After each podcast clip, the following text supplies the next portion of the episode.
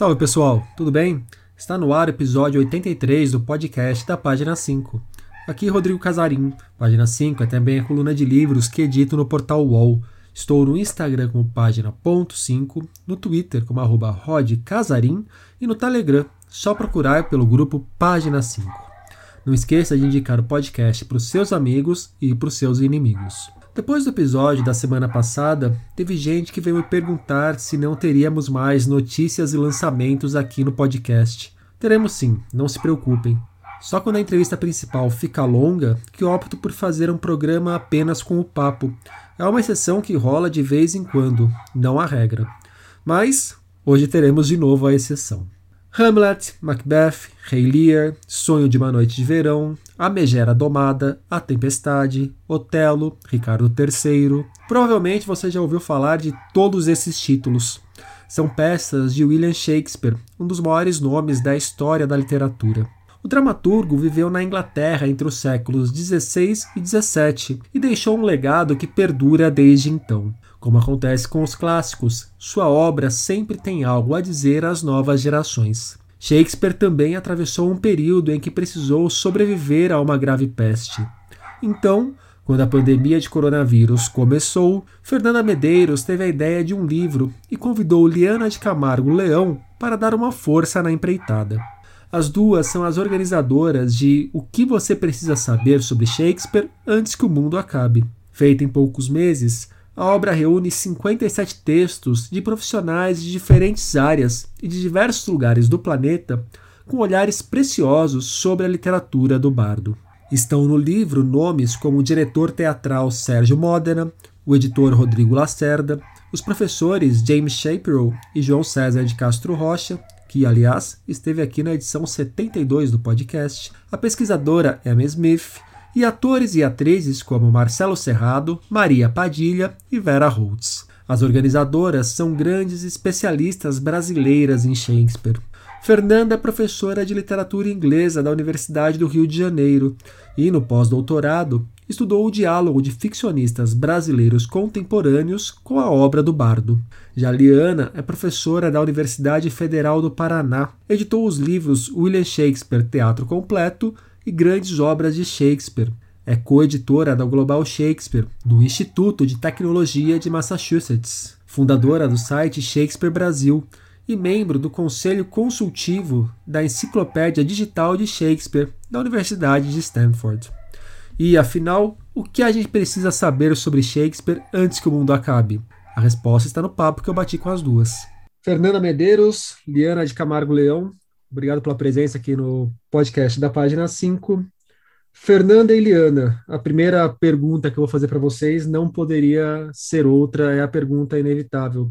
O que, que a gente precisa saber de Shakespeare antes que o mundo acabe e quando exatamente que o mundo vai acabar? É isso aí, a Fernanda que tem que responder, porque a Fernanda que começou com esse livro e a Fernanda que inventou esse título e ela provocou a gente, todo mundo no Brasil, depois a gente provocou no exterior, então ela é obrigada a responder isso aí.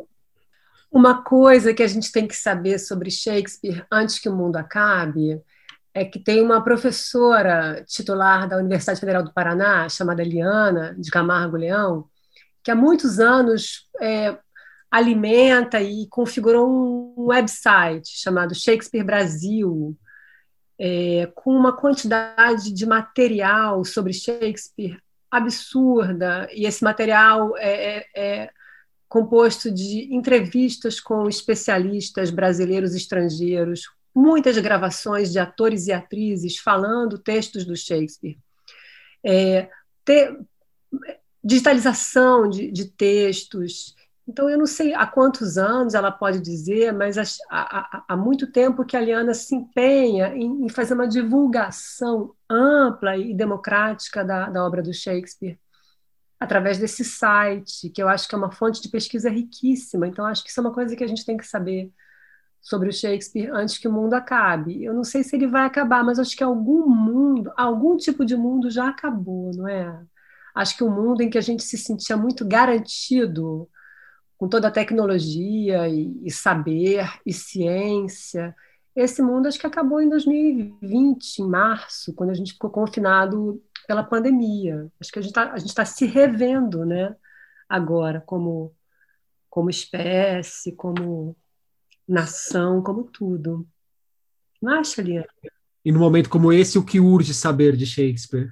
Claro que na visão de vocês e de cada uma, não precisa ser uma visão única. Então, é, é, quando a Fernanda começou com essa história desse livro, eu, achei muito bacana, porque era o início da pandemia e estava todo mundo é, em casa, ainda sem saber quanto tempo ia durar, a, até onde isso ia. Não tinha nem ainda, nem falava ainda em vacina. Então, foi um modo muito bacana da gente começar a conversar é, pela internet, ou por e-mail, enfim. E a provocação, acho muito é, boa, porque é, nos obrigou a pensar o que, que é essencial para cada um, para cada uma dessas pessoas que escreveu no livro, e a ideia da Fernanda foi realmente a gente quis misturar ator, diretor, é, professor, vozes do Brasil, vozes do estrangeiro, para exatamente ter essa pluralidade de respostas, que eu acho que é isso que é o bacana do livro. A minha resposta pessoal, talvez eu ainda continuasse dando a mesma resposta hoje, foi trabalhar com duas peças, é, o Hamlet e o Rei Lear. São as peças consideradas as grandes obras-primas de Shakespeare. Você tem outras também, né? Você tem o Macbeth, você tem o Otelo. Mas essas é, é, são consideradas é, obras-primas, e para mim elas falavam muito de perto, porque a grande fala do Hamlet, para mim, é o estar pronto é tudo, que em inglês é the readiness is all. Quer dizer, você tem que estar pronto para o inesperado da vida, para as coisas, porque a vida vai te atropelando, né? E então o Hamlet no final, no ato 5, ele que desde o início da peça tem que se de, é, deparar com vários obstáculos, saber se o fantasma é um fantasma que vem do, para, do, do purgatório ou se é um demônio vindo do inferno para tentá-lo, acabar com a vida dele, ou saber se a mãe, é, a, a Gertrude, estava envolvida no assassinato do pai dele ou não, saber se o fantasma fala a verdade, saber se o pai, o tio, é de fato o assassino do pai, como diz o fantasma. Então, são várias questões que o Hamlet tem, e ao final, no ato 5, ele, ele tem essa frase, né? O estar pronto é tudo porque ele é chamado para combater, para um duelo com o Laertes, e ele tem um pressentimento ruim. Mas aí o amigo dele, Horácio, diz: Não, se o senhor está com um pressentimento ruim, vamos adiar. E ele diz assim: Não, o importante é você estar tá pronto para as coisas, para o que der e vier. Então, eu acho que a pandemia é um pouco isso. Você tem que estar pronto. Mesmo que você não esteja, você é obrigado a estar pronto. Então, nesse sentido, por isso, para mim, o Hamlet foi a minha primeira resposta. Fernanda, você. O que, que a gente precisa saber sobre Shakespeare antes que o mundo acabe? Cada dia eu, eu lembro de uma coisa diferente que a gente precisa saber, mas assim, agora, só para fazer um contraponto também ao que a Liana trouxe, acho que a gente tem que conhecer um Shakespeare menos canônico, não é? Acho que a gente tem que lembrar que o Shakespeare não é só aquele conjunto de, de obras-primas mais comumente lidas, né, como Hamlet, o Lear, o Romeu e Julieta, o Macbeth, né? Tem o Shakespeare escreveu 38 peças, além de 154 sonetos e dois longos poemas narrativos e acho que é sempre bom lembrar que a obra do Shakespeare é maior do que essas nas quais a gente é, tá com, com, as quais a gente tem mais contato, que são incríveis, né? Acho que a gente não consegue sair do Hamlet nunca depois que a gente entra nele. Mas eu acho que, por exemplo, é, poderia ser muito interessante a gente ler mais as comédias. É, acho que tem todo o enquadramento de vida, ali nas comédias, que desfoca um pouco do, do, dos grandes indivíduos, né? Para uma possibilidade da gente se relacionar mais por meio de comunidades e coletivos. É uma outra abordagem da experiência da vida que eu acho particularmente importante agora.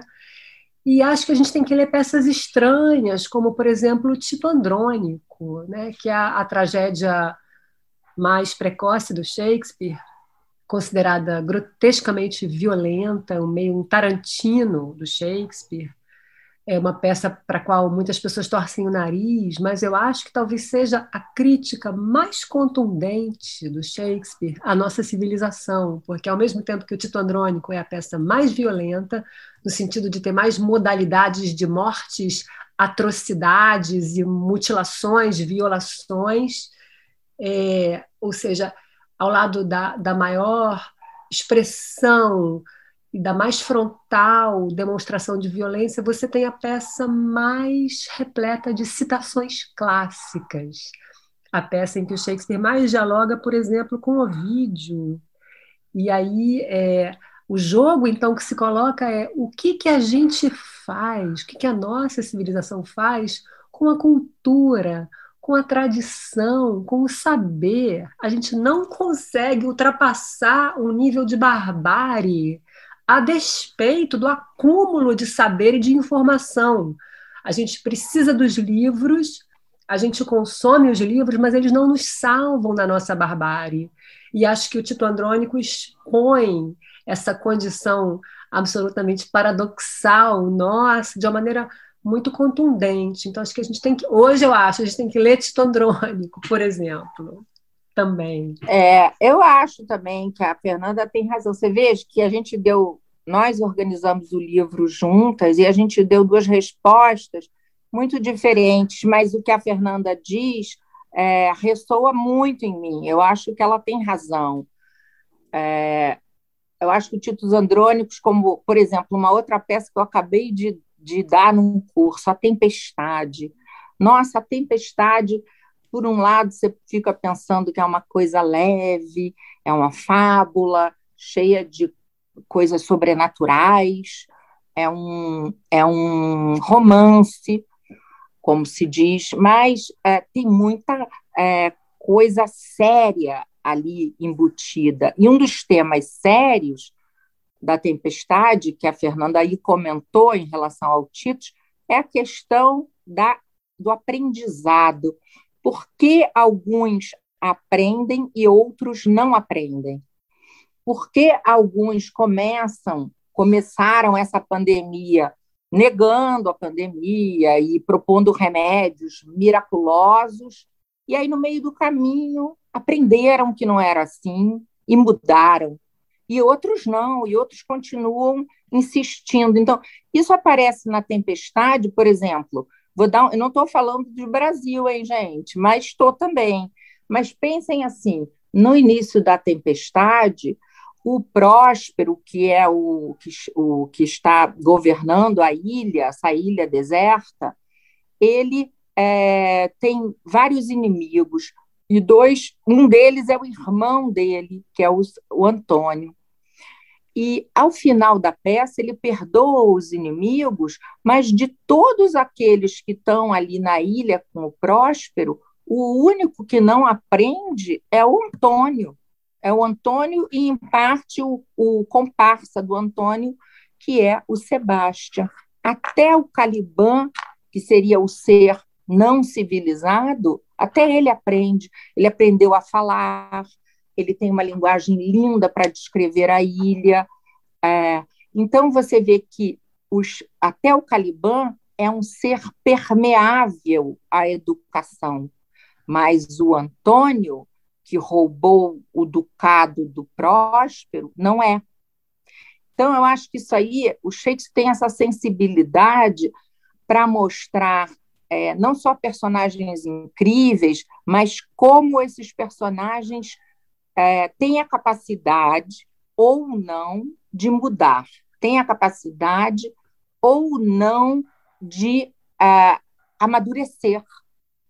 E, gente, e, isso acho importante a gente pensar essas coisas no mundo que a gente vive. A gente teve no Brasil, vou dar um exemplo de uma pessoa que eu admiro, o Drauzio Varela, eu gosto muito dele. No início da pandemia, ele falou coisas e depois ele simplesmente chegou e disse: Gente, eu errei, eu não sabia, eu não estava tão bem informado, ninguém estava informado, e mudou. Agora, tem outras pessoas que são absolutamente impermeáveis à civilização, à mudança, a tudo. Então, acho que sempre Shakespeare mostra essas gradações, que o ser humano é, é, é múltiplo e que há, sim, é, alguns que são impermeáveis a qualquer é, sentimento humano. Isso a peça nos ensina, né? Então, acho bacana. Eu estou trabalhando agora com a tempestade, estava trabalhando até semana passada com a tempestade. Agora eu já vou, já estou no muito barulho por nada, estou nas comédias. Mas, de fato, eu prefiro as tragédias. É, eu vou me segurar para não perguntar para vocês para quem vocês indicariam essas peças, porque já que uma pessoa é impermeável ao conhecimento, não adianta muito também ficar com a bunda sentada assistindo, né? Nem ler.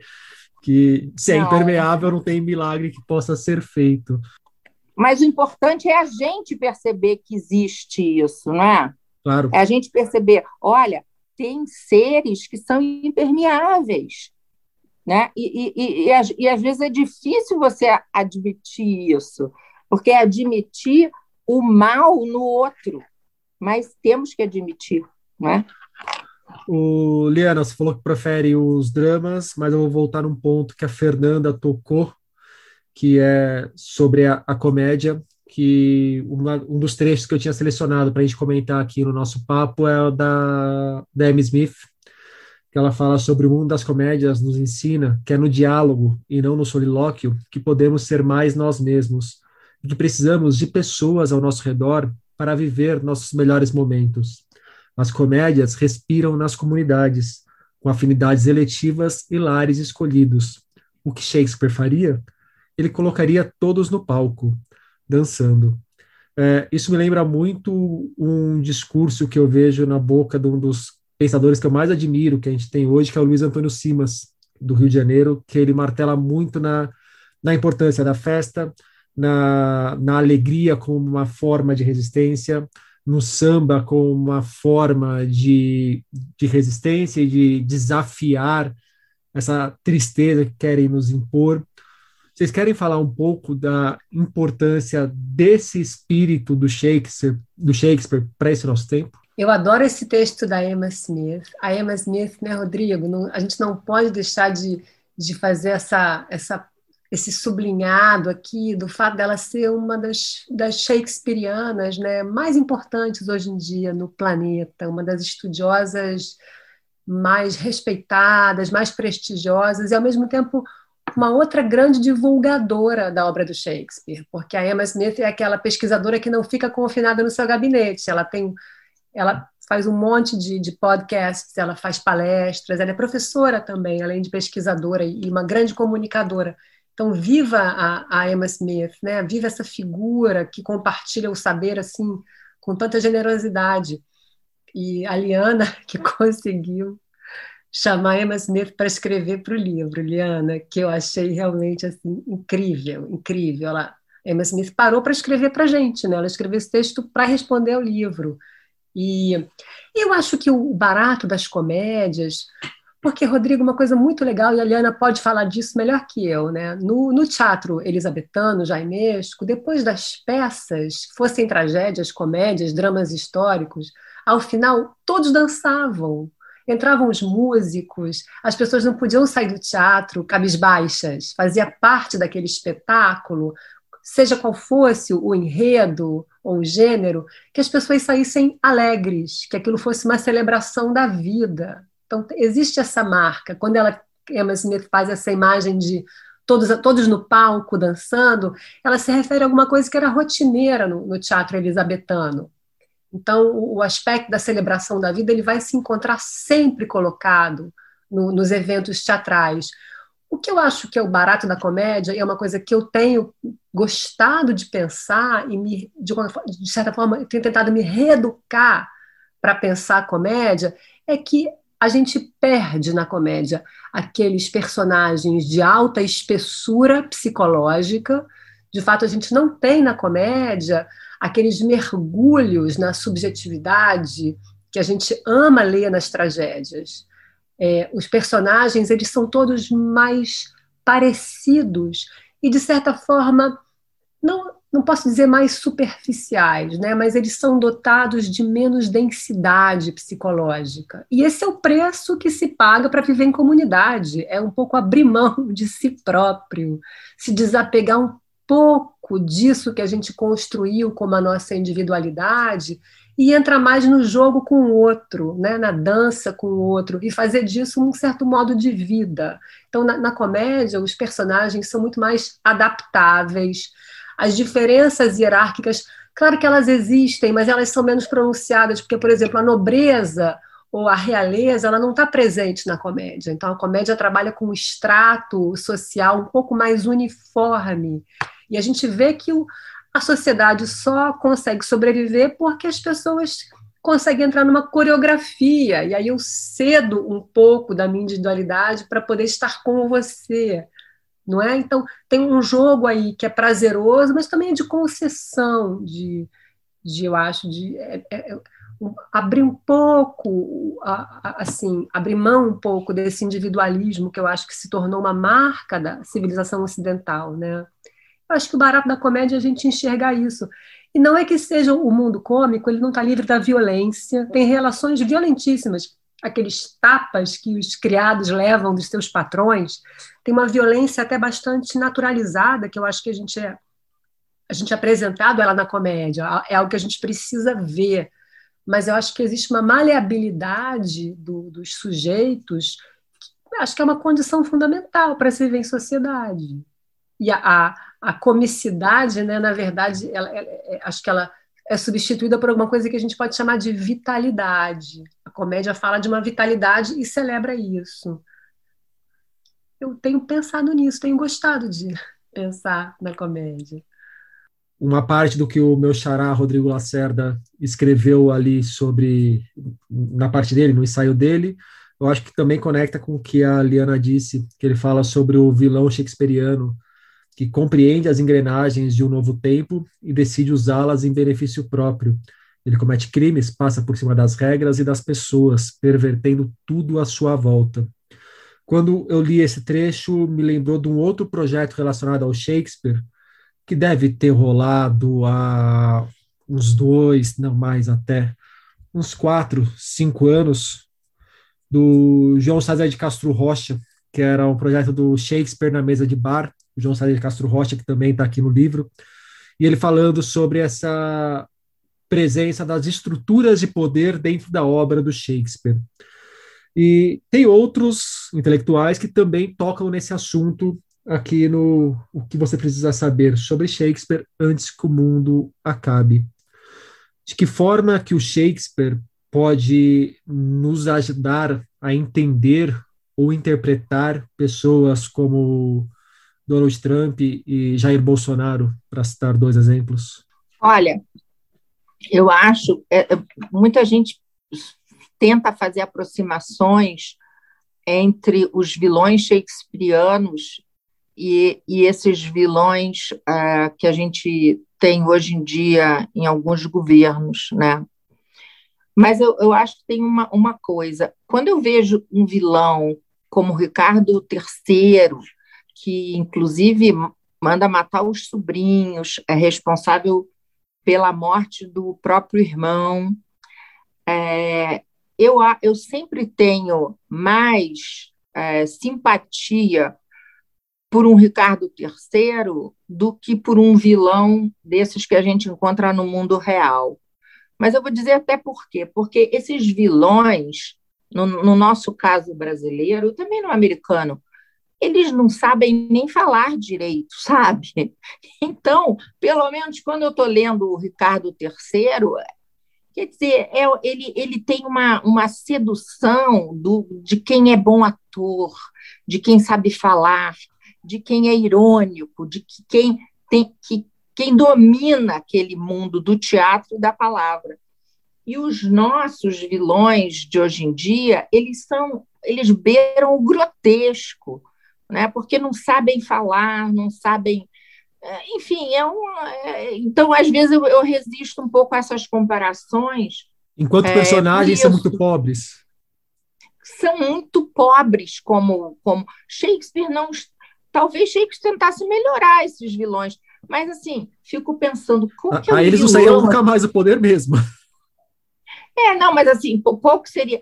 Ah, eu não sei, eu acho que eles parecem mais bufões, é, bufões trágicos, entendeu? Como eu pensando assim no. Agora eu estou trabalhando com muito barulho por nada, no muito, muito barulho por nada você tem o, o vilão é, Borátil, sabe? Que é, que é assim, fala mal. Tem também o Dogberry, que é um que não é nem coitado, não é nem tão vilão, mas fala mal. Então, os nossos vilões estão mais por aí, entendeu? Então, eu, um dos é, nossos amigos, o Gustavo Franco, sempre escreve falando de vilões nacionais brasileiros, governantes brasileiros e, e, e reis shakespearianos. Mas eu, sinceramente, eu até, eu até entendo as comparações, mas impossível você.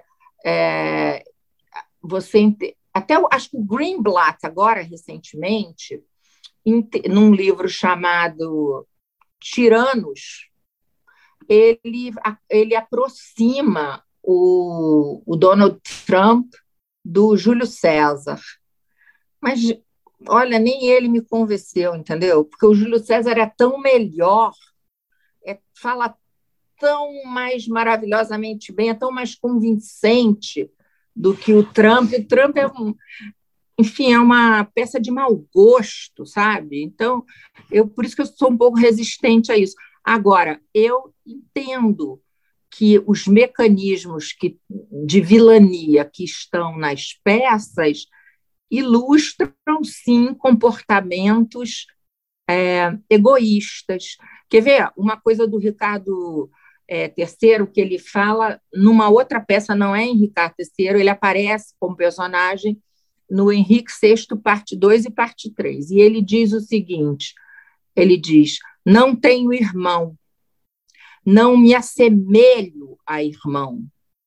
Aí ele continua, eu sou eu só sozinho. Então, nesse sentido de que o mal não não tem companhia, o oposto da ideia de comédia que a Fernanda estava falando, de você é, ter a harmonia da, da comunidade e encontrar um solo comum. Então, a vilania, você vê a, vilania do Iago, a vilania do Ricardo é, III, a vilania do Aaron, a, a, vilania sempre é uma a vilania do muito barulho por nada do Dom João Dom, Dom João Dom John é, a vilania é uma coisa solitária né? O egoísmo é uma coisa solitário. O mal é uma coisa solitária né? Então eu acho que nesse sentido a gente aprende um princípio. Mas quando você vai olhar o todo da personagem os nossos vilões são muito piores que os vilões shakespearianos em extensão de maldade e são muito mais grotescos, falam muito mal, são muito são muito pouco elaborados, né? Agora impressionante é que eles conseguem prosperar. Isso é que é incrível, né? Como, o que é que está fazendo uh, certas lideranças no Brasil e em outros lugares do mundo prosperarem? Né? O que está faltando para a civilização? O que está faltando para o mundo? Será que é livro? Será que é leitura? Será que é sentido de comunidade? Generosidade? O que está faltando para a gente? Então, acho que esse nosso livro, né, Fernanda, as respostas de tanta gente, é, nos ajudam a pensar as questões. Você não vai encontrar uma resposta só no livro.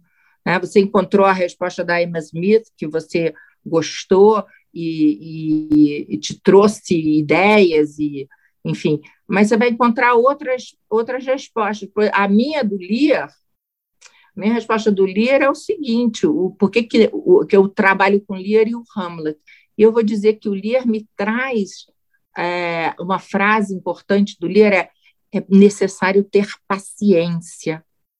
Nossa, e hoje em dia, como é necessário a gente ter paciência, né? Desde paciência, o jovem ter paciência para ficar em casa, ter paciência para ler um livro, ter paciência para aguardar o seu lugar na fila da vacina. Você tem que ter paciência, né? É, a vida exige. Então, a vida, por um lado, exige prontidão, você tem que estar pronto, e, por outro lado, exige também paciência. Então, é por isso que eu respondi assim a, a, a, pergunta que a vocação da Fernanda. Não sei se eu respondi bem a resposta, a coisa aí dos, dos vilões de carne e osso, que são muito mais horrorosos do que os nossos lindos vilões no papel, porque no papel eles falam bem, eles falam poesia, eles seduzem, é, e na, vida real eles, é o grotesco, né? É o, é o não, é o, é o Caliban que não aprendeu a falar, é o Caliban que não tem qualquer sensibilidade para a ilha, né? O Caliban ele tem vários lados, esse personagem do, da, da Tempestade.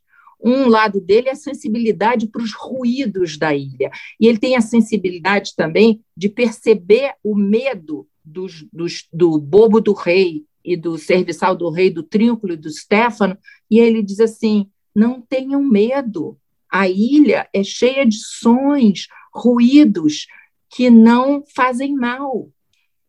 Então ele tem essa sensibilidade. Mas, por outro lado, tem outro momento em que ele tenta estuprar Miranda.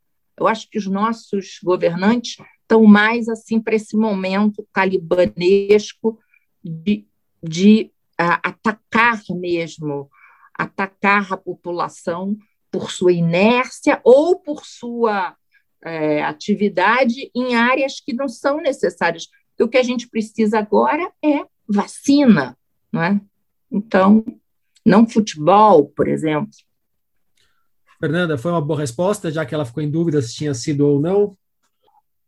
Foi uma ótima resposta. Eu acho também que esses vilões de, da vida real hoje, eles são pós-shakespearianos, não por serem mais evoluídos, mas é porque eles acho que eles perderam em humanidade, como se eles eles estão para além do que o Shakespeare pôde imaginar, porque bem ou mal o Shakespeare ainda imaginou humanos, né? E parece que a gente lida com pessoas que perderam um pouco, decaíram dessa categoria que a gente quer acreditar que seja a humanidade. Agora, Sobre a vilania também tem uma coisa que me, me sensibiliza muito no Shakespeare, só para acrescentar, é, que é essa percepção que ele tem quando ele faz personagens como Macbeth, como Ricardo III, né? quando ele constrói essa figura do tirano, que ele parece que o Shakespeare entende que existem pessoas que querem chegar ao poder não para governar, não que haja interesse em produzir governo, mas apenas para ter poder. E, e, e, essa coroa oca que essas alguns monarcas vestem, né? É, o Shakespeare ele entende isso, que o, o, o lugar ali, a posição do governo, de governo, ela pode ser usada para atender a fins absolutamente narcísicos e, e, pessoais, ele tinha essa percepção né, do uso da política para fins próprios. Isso define a tirania. Eu acho que isso, como a Helena falou, alguns mecanismos políticos que o Shakespeare descreve, a gente certamente consegue enxergar no nosso cotidiano, só que de uma forma degradada, não é? Tem uma degradação dessas figuras, mas esses mecanismos sim. Esse do narcisismo, do desejo do poder para nada ou para beneficiar a si e aos seus, né? A gente está padecendo disso, inclusive, a ausência da responsabilidade. Se um governante, assim, em termos pragmáticos, práticos, o que Shakespeare nos ensina, Você escuta um discurso de um governante. Daí, se o governante começar a falar muito assim, meu, eu, minha, meu exército, eu, meu, então você pensa, a Ricardo III. Porque Ricardo III é o que fala eu, eu, eu, é só ele. Então, um rei, um governante, quando ocupa um cargo de responsabilidade, que a responsabilidade sobre o bem-estar de toda uma comunidade está nas mãos desse governante, e se ele só fala meu exército, meu não sei o quê, meu ministro, não serve para governar. Então, então, tem umas coisas práticas que Shakespeare nos dá essas dicas, sabe? Então, acho que sim, Fernanda, nesse sentido, é, é, é Shakespeare é quase assim, um manual de você identificar comportamentos que não são adequados àquela função, não é? É. Ele leu Maquiavel, né? Ele e a geração dele. Eles leram Maquiavel. E Fernanda, Liana, aí vocês têm a ideia de fazer o livro, vocês começam a conversar com pessoas, abrem um chamado para o livro e começa a chegar dezenas de respostas de gente gabaritada pra caramba do Brasil, não só do Brasil, do estrangeiro, e vocês são duas especialistas em Shakespeare, que estão organizando esse livro, e, claro, começam a ler o material. Na hora que vocês estavam lendo o material, cada uma, quais foram os textos, os insights, as ideias, as possibilidades que vocês olharam assim e falaram: Poxa, que bacana isso daqui, não tinha pensado. Então, que legal essa abordagem que tá, o autor está trazendo. O que, que surpreendeu cada uma de vocês? Eu vou falar, olha, eu, eu aprendi muito lendo esses textos. Foi assim, foi muito rico e foi tudo muito rápido, né, Rodrigo? A gente pediu os textos em 40 dias, que é um tempo recorde, e a gente produziu o livro em, sei lá, a, a partir da chegada dos textos, mais dois meses. Então foi uma, uma época de muita leitura. E eu gostei de muita coisa, aprendi demais. Agora, a, a, sua pergunta me fez pensar direto no, num texto do Peter Holland, que é um super, super especialista é, e que ocupa posições também, assim, presidente da Shakespeare International Association. Ele articula também esse mundo e ele é professor. E eu adorei ler no, no texto dele que se chama Alegria Shakespeariana. Eu, achei lindo ele trazer ainda, depois de tantos anos trabalhando com Shakespeare, trazer esse tema da alegria e dele dizer que em vários momentos ele aprende com os alunos e ele é um native speaker, né? E como ainda tem é, frases, passagens nas peças que ele não entendeu completamente e que às vezes a fala de um aluno traz um insight eu achei incrível a, a ideia da alegria e da descoberta permanente para um cara que é nativo da língua e que tem uma experiência enorme. Eu fiquei muito tocada de ler isso, sabe? Ai, eu, eu não sei também. Olha, eu gostei de tanto texto, porque você contou a história, Rodrigo, como se fosse uma coisa super bem é, planejada. Eu acho que, em parte, esse livro deu muito certo, porque ele foi um pouco assim é, essa pressão de fazer em 40 dias e também um pouco o improviso. Então, a Fernanda começou e eu falei, não, vá, comece, eu não, não posso fazer agora. E, de repente, ela falou, não, mas venha, venha. Aí, quando eu entrei, já tinha muita coisa, né? E daí foi, eu fui pedindo para tanta gente e foi, foi aumentando, e a Fernanda, não vai caber, não vai caber no livro, esse livro é muito grande. E a editora, aí do meio do caminho a gente conseguiu a editora, a editora também começou a ficar desesperada. Bom, a gente só parou de, de trabalhar quando não dava mais. E também quando já estava assim, olha, não vai caber no volume, hein? Não vai caber, porque eu já estava já tava no terceiro volume, e tem tanta gente boa que tem que falar mais coisa. Agora, sabe um negócio que eu saquei agora, que a Fernanda falando? É o seguinte: é, o livro são 57 pessoas falando, e ele vai falar mais para você se você trouxer suas perguntas. Porque tem alguns artigos que são mais informa, informam muito. Mas, na verdade, vocês estavam falando, eu dei uma olhada aqui no artigo do Richard Eyre, que eu adoro o Richard Eyre, para mim é um grande diretor de cinema e de teatro, e ele fez, recentemente, ele fez um, um Rei Lear com o Anthony Hopkins, espetacular, uma coisa assim, também fez um, o Fiel Camareiro com Hopkins e o Ian McKellen, maravilhoso, e, e aí eu fiquei relendo aqui rapidamente o que ele falou e falei, caramba, meu Deus, como ele fala em política, como ele fala no tirano, como ele conversa com essa, essas questões que a gente estava colocando. Então, eu acho que é um livro para ser degustado, esse aqui. Não é para você ler de cabo a rabo em dois dias. É, é para um livro você ter. É, não é também livro de, de, de, de mesa para enfeitar.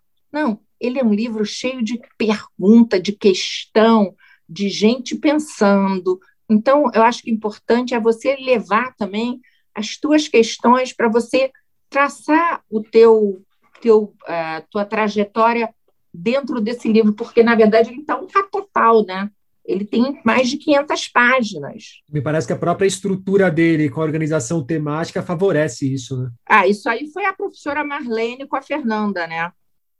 Que fizeram, porque o meu é um caos, ia ser um caos meu livro. Mas aí a Fernanda, com a professora Marlene Soares dos Santos, que é nossa professora, é, amiga também e mentora, e aí ela, a Marlene botou ordem, porque é, a coitada da Fernanda, eu sou o princípio do, da desorganização, e ela é. Aí a Fernanda viu, bom, assim não vai andar esse negócio, essa loucura. Mas ficou, eu acho que ficou maravilhoso, me surpreendeu. Fernanda, você chamou a Liana para te dar trabalho, então, no final, foi isso? Eu chamei a Liana porque a Liana é uma pessoa de um bom humor e de um astral assim incomparável e porque ela tem todos os contatos mais incríveis e a, a maior facilidade de, de, circular numa rede que ela criou. Ela, ela montou uma rede muito grande ao, ao, longo dos anos, né, de pesquisas e através do site, das entrevistas. E a gente trabalhou super é bem. Aquele juntas, né? princípio. Né? Assim, foi um prazer. Olha que coisa. A Fernanda adora comédia e eu gosto de tragédia. Mas o princípio da, da, da hierarquia da tragédia eu não respeito. E a Fernanda respeita. Porque o meu princípio é do caos e da deshierarquização do mundo, da igualdade, da comunidade. Então, quando a Fernanda falou, puxa, eu gosto tanto da Emma Smith, eu falei, ah, então eu vou pedir um artigo para ela. então, acho que a, que a gente tem, eu acho que o, que o mundo está tá apontando muito para isso aí, sabe? Para uma. Não é que todo mundo é igual, não é isso, não, mas a democracia é uma coisa muito importante hoje para a gente. A questão de, das, da, de uma certa igualdade de uh, direitos das pessoas, né? que isso tem nas, nas comédias, né? E a, a tragédia é uma é, é a mais hierarquia na tragédia, né? E ordem, apesar que ela é desmantelada. Se você pensar no Rei Lear, a é. hierarquia vai ser desmantelada, é. porque ao final o Lear está é. tá junto de quem? Do bobo, né? E ele, quando tem que entrar, para se abrigar da tempestade, essa cena é linda. Ele diz assim: entra tu primeiro. Está chovendo, primeiro vai você se abrigar para um bobo, que é mais novo que ele, e é um bobo, ele é um rei e é velho. E ele tem essa generosidade com o outro. Então, acho isso bacana no Rei Eu acho que o pessoal tem que realmente mergulhar em Shakespeare, tem muita coisa humana para a gente aprender com Shakespeare sobre comportamento humano, também sobre instituições, como as instituições funcionam. É, você não, não vai conseguir fazer uma essas, essas é, é, aproximações rápidas. Dizer, ah, tal governante é o Júlio César, ou é o Brutus, ou é o Marco Antônio. Isso não sei se funciona muito, mas esses mecanismos que movem tanto as pessoas quanto as instituições, quanto até os egoísmos de cada um. Ah, isso você vai ver perfeitamente retratado em Shakespeare. Então, é bom para psicanalista, é bom para quem está no mundo, é bom para todo mundo. Liana, você, de certa forma, já antecipou um tanto, talvez bastante, da resposta da pergunta que eu vou fazer para a gente fechar o nosso papo.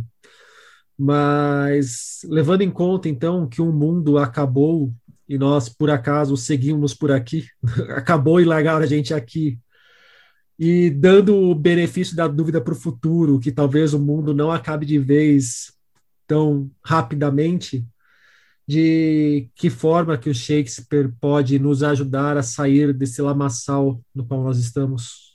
Ah, eu, eu, vou, eu, eu vou dar uma resposta, depois a Fernanda dá outra.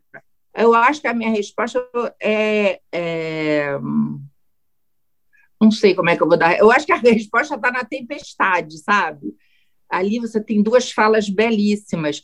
Quando o Próspero diz: Nossa festa acabou nossos atores, que eu avisei não serem mais que espíritos, derreteram-se no ar, em puro ar. Acho aquilo ali lindo, né? E aí ele diz: e a nossa vida se encerra num sono. Né? Então, eu acho aquilo ali muito bonito, essa, essa questão da vida como uma, uma festa, mas que é como um passageira fugaz, como um sono. Então, eu acho aquilo ali lindo. Mas não, mas não sei se a nossa festa acabou ou não. Por enquanto, a, a festa está suspensa, né? Eu acho que a gente tem muita coisa ainda. Por exemplo, no ensino, Rodrigo, sabe, eu trabalho em Universidade Federal. Eu senti no começo muita resistência dos alunos voltarem, até porque muitos têm graves problemas financeiros, limitações. É, mas é, agora a gente teve que, enfim, voltar dessa, desse modo. Nem todo mundo está conseguindo aproveitar, mas isso aí é o dado para o mundo inteiro, né? Quer dizer, agora mais para o Brasil. E a, e a gente está descobrindo coisas novas, modos novos de se comunicar. Eu espero que no futuro volte o presencial, mas eu não sei quando isso vai ser, e eu acho que a gente está aprendendo alguma coisa com esse com esse digital, com esse é, à distância. Então, acho que esse mix que vai nascer dessa dolorosa experiência que a gente está passando de isolamento, as pessoas estão lendo mais. Né? Incrível isso, as pessoas estão lendo mais. Agora, se você me disser, ah, também estão se separando mais. Verdade, também muita gente está se separando. Você não... Então, veja pouco o seu marido, a sua esposa durante a pandemia, a minha recomendação. Entendeu? Leia mais, porque realmente, de repente, o contato dia, todo dia, dia e noite, é estressante. É, então, você tem que estar muito preparado, né? você tem que estar com a paciência exercer a paciência, é, né, como Lear busca ter essa paciência que ele nunca teve. Enfim, eu acho que vai ter coisa que a gente vai aprender. Agora, claro que pudesse escolher, não ter, ninguém queria ter passado por isso. Parece um pesadelo, né? É. Eu acho que o, o que o Shakespeare, né, a sua pergunta, né, Rodrigo, em que, que ele pode ajudar a gente a sair dessa, desse mundo que já acabou, mas ainda sobrou alguma coisa. Eu acho, eu, eu sou uma pessoa que eu acredito demais na, na, na palavra, na cultura, na ciência, evidentemente, né, e nas potencialidades das pessoas formarem coletividades, né, através da linguagem. Eu acho que o Shakespeare é um autor que celebra isso também, né? celebra a palavra como uma potência construtiva, destrutiva também, mas a palavra pode construir mundo, e eu acho que a, a gente se enriquecer de palavras e se enriquecer de linguagem é uma saída possível, não que a gente tenha garantia, né? não há garantias. Isso a obra do Shakespeare deixa muito claro, não tem redenção, não tem garantia, a, a, a nossa razão não nos salva, nossa racionalidade não nos salva, mas é o que a gente tem, né? O que a gente tem é isso, é alguma capacidade de pensamento, alguma capacidade de formar textos e talvez de se é, de se expandir como, como seres, né, através da linguagem. Eu acho que é o material que a gente tem, é, uma, e é o material que o Shakespeare usa bem pra caramba. Eu, eu sigo querendo apostar nisso, sabe? Que é a educação, a palavra, o ensino, que pode apontar algum caminho. Ó, eu queria, é, para acabar, ler aqui para vocês um trecho de Shakespeare, tá? Para vocês verem a potência, essa, isso que a Fernanda falou, a potência que é esse autor. Então, em determinado momento do Rei Lear, quando ele está já louco na tempestade e ele pede para o bobo entrar na cabana antes dele, então ele se ajoelha na peça, né, aquela tempestade, ele é um velho de 80 anos, e ele tem um momento de meia-culpa terrível, no qual ele pede um perdão é, não, não aos céus, mas a todo mundo, todas as pessoas, todos os súditos do reino, de quem ele se esqueceu quando estava no poder. Então, acho isso muito apropriado até para o nosso momento. E ele diz o seguinte: olha que coisa linda. Se eu fosse de um governo assim trabalhista, né, eu, eu botaria isso na camisa do governo. Olha que coisa maravilhosa.